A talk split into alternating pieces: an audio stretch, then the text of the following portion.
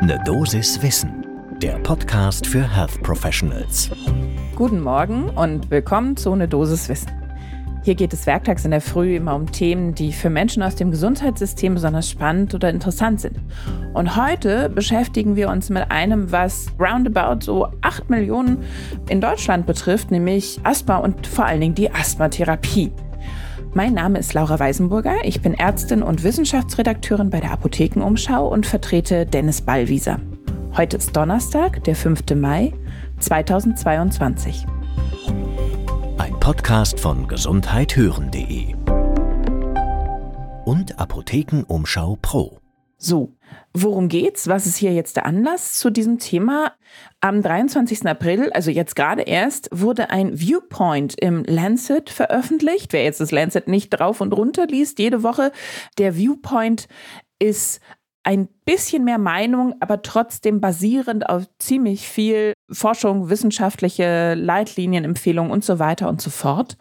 Und da hat ein Team aus der Pneumonologie darüber geredet, dass wir die neuesten Leitlinien, die nationale Versorgungsleitlinie für Asthma ist nämlich 2020 ziemlich neu erschienen, dass wir die besser umsetzen müssen und dass wir auch umdenken müssen, wenn wir an das Therapieziel denken bei der Asthmatherapie. Federführend dabei war Professor Dr. Marek Lomatsch von dem Universitätsklinikum in Rostock. Mit ihm haben wir auch gesprochen. Und ihm war es besonders wichtig, dass eben diese neuen Leitlinien flächendeckend umgesetzt werden. Das werden sie nämlich aktuell so noch nicht. Und dass man eben in Zukunft auch mehr in eine andere Richtung denkt, also mehr über Remission des Asthmas tatsächlich spricht. Remission? Ja, geht denn das überhaupt? Ja, das schauen wir uns jetzt genauer an zum ersten Kaffee des Tages. So, jetzt nochmal natürlich ganz kurz zur Vorgeschichte. Also klassische Asthmatherapie entwickelt so ungefähr im 20. Jahrhundert. Vorrangiges, fast alleiniges Ziel, die Akutbehandlung von akuten, lebensbedrohlichen Atemwegsobstruktionen, die aufgrund der Asthmaerkrankung auftreten was hatten wir da zur Verfügung oder was hatten unsere Vorgängerinnen und Vorgänger zur Verfügung? Sympathomimetika inhalativ, Theophyllin, systemische Glukokortikoide, manchmal Depot-Glukokortikoide. Kenne ich auch alles noch aus meinem Studium, so habe ich das mal gelernt. Aber das hat sich inzwischen geändert.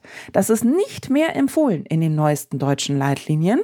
Wie gesagt, die sind 2020 neu erschienen. Packen wir euch natürlich als Quelle, als Link unten in die Show Notes, wie immer. Und warum ist das nicht empfohlen? Ganz klar, schwere Nebenwirkungen, erhöhte Mortalität und vor allen Dingen, und das hat Professor Lomatsch auch betont, gerade den Patientinnen und Patienten mit sehr schwerem Asthma geht es damit auch überhaupt nicht besser. Die kann man überhaupt nicht besser machen in ihrem Krankheitsgeschehen. Einen kleinen Vorteil hatte die Sache, es war eine Einheitsmedizin, beziehungsweise es ist halt, es war so ein bisschen one size fits all. Man musste keine aufwendige Diagnostik vorbetreiben und jeder Arzt, jede Ärztin konnte diese Therapie letztendlich verordnen, ohne da jetzt vorher viel, viel Diagnostik betrieben zu haben. Und es ändert sich leider auch noch nicht so besonders. Professor Lomatsch überlegt, naja, natürlich sind wir eher konservativ unterwegs. Es gibt viele Landstriche in Deutschland, die nur von einzelnen wenigen Ärztinnen und Ärzten versorgt werden können. Ja, wir kennen das Problem. Und dann kommt eben möglicherweise noch die Fortbildung zu kurz. Und letztendlich leiden die Patientinnen und Patienten aber natürlich darunter, wenn die Therapie nicht in der Weise modern und angepasst ist, wie sie sein könnte. So, was hat sich denn bei der modernen Asthmatherapie jetzt geändert? Im Grunde genommen muss man sagen, hm, alles.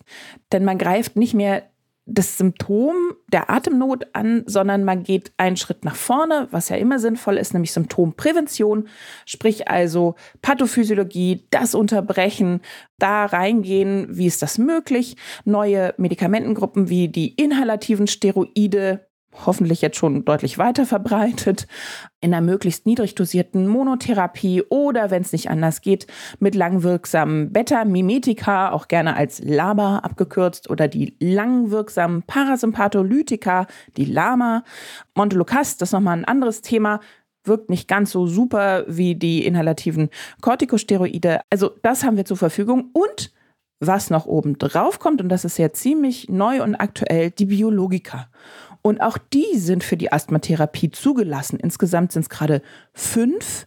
Vier darf man selbst applizieren und eins ist aktuell gerade in der Neuzulassung zur Asthmatherapie. Also es gibt ein ordentliches Spektrum an Medikationen, die wir zur Verfügung haben. Außerdem gibt es natürlich auch noch die Bekämpfung der Symptome im Vorfeld, sprich also wenn es ein allergisches Asthma ist, solche Sachen wie die AIT, die Allergenimmuntherapie oder die Hyposensibilisierung. Zusammenfassend kann man sagen, das sind jetzt eben alles krankheitsmodifizierende Therapien, die nicht mehr auf den Akutschub oder den akuten Asthmaanfall abziehen, sondern eben das Problem bei der Wurzel packen. Und was hat jetzt das Team um Professor Lommatsch bewogen, diesen Viewpine zu schreiben? Es geht vor allen Dingen darum, dass man eben die Einstellung gegenüber der Asthmatherapie grundlegend ändert oder dass die sich bei vielen Praktizierenden ändert und dass man eben mehr von der Remission spricht im Sinne von Symptome treten für eine sehr, sehr lange Dauer überhaupt gar nicht erst auf. Dauerhaft gibt es auch keine Exacerbationen des Asthmas. Ich habe eine stabile Lungenfunktion bei den Betroffenen und ich muss nicht dauernd systemische Corticosteroide geben, die ja eine Vielzahl von Nebenwirkungen haben. Wie komme ich dahin? Wie kann ich verhindern, dass Symptome überhaupt erst auftreten? Frühzeitig die inhalativen Corticosteroide, die ICS, einsetzen, eventuell mit Formoterol Bedarfstherapie ergänzen und natürlich dann, wie gesagt, die Biologiker auch an diese denken. Die Evidenz, hat der Professor Lommatsch nochmal betont, ist für die auch sehr, sehr gut. Teilweise haben die dann noch positive Nebeneffekte, wie zum Beispiel die Rhinosinusitis wird auch gut bekämpft, die atopische Dermatitis, die bei vielen Asthma-Erkrankten dabei ist. Darauf haben sie auch einen Effekt. Das Einzige, was ein auf den ersten Blick vermeintlicher Nachteil ist von diesem Therapieansatz, man muss sich ein bisschen mehr Mühe geben im Vorfeld. Sprich, die Diagnostik ist ein bisschen aufwendiger. Ich muss eben genau gucken, okay, was sind die Auslöser? Ich muss eine ausführliche Anamnese machen mit den Betroffenen. Wann genau tritt es auf? Das braucht einfach Zeit und Tiefe, dass ich da genau erfasse, was sind die Gründe, was sind die Trigger für das Asthma. Und dann brauche ich auch eine apparative bzw. laborchemische Diagnostik. Es müssen Biomarker bestimmt werden, die Bluteosinophilen. Ich brauche ein vernünftiges Spiro, Spirometrie Psychiatrie und dann kann ich anfangen zu therapieren. Das darf uns aber nicht davon abhalten, dass man das eben tut nach den neuesten Leitlinien.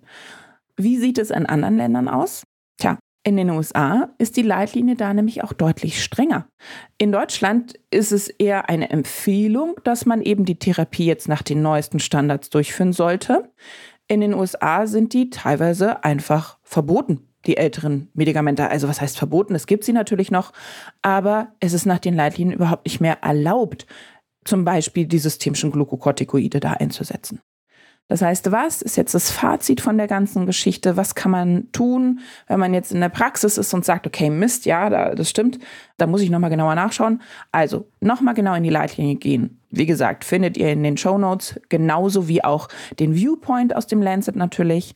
Dann kann man gucken, okay, Ärztekammern im eigenen Bundesland oder sonstige Gesellschaften bieten die gerade Asthma-Fortbildungen an. Dann kann man da noch gleich ein paar CME-Punkte dazu sammeln und dann einfach bei jedem neuen Patienten, jeder neuen Patientin dran denken, up-to-date diagnostizieren und therapieren. Das hat für alle einfach einen besseren Outcome. Das war eine Dosis Wissen für heute. Mein Name ist Laura Weisenburger. Ich bin Ärztin und wissenschaftliche Redakteurin bei der Apothekenumschau.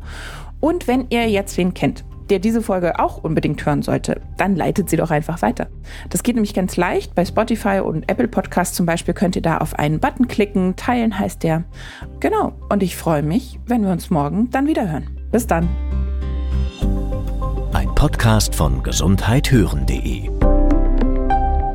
und Apothekenumschau Pro.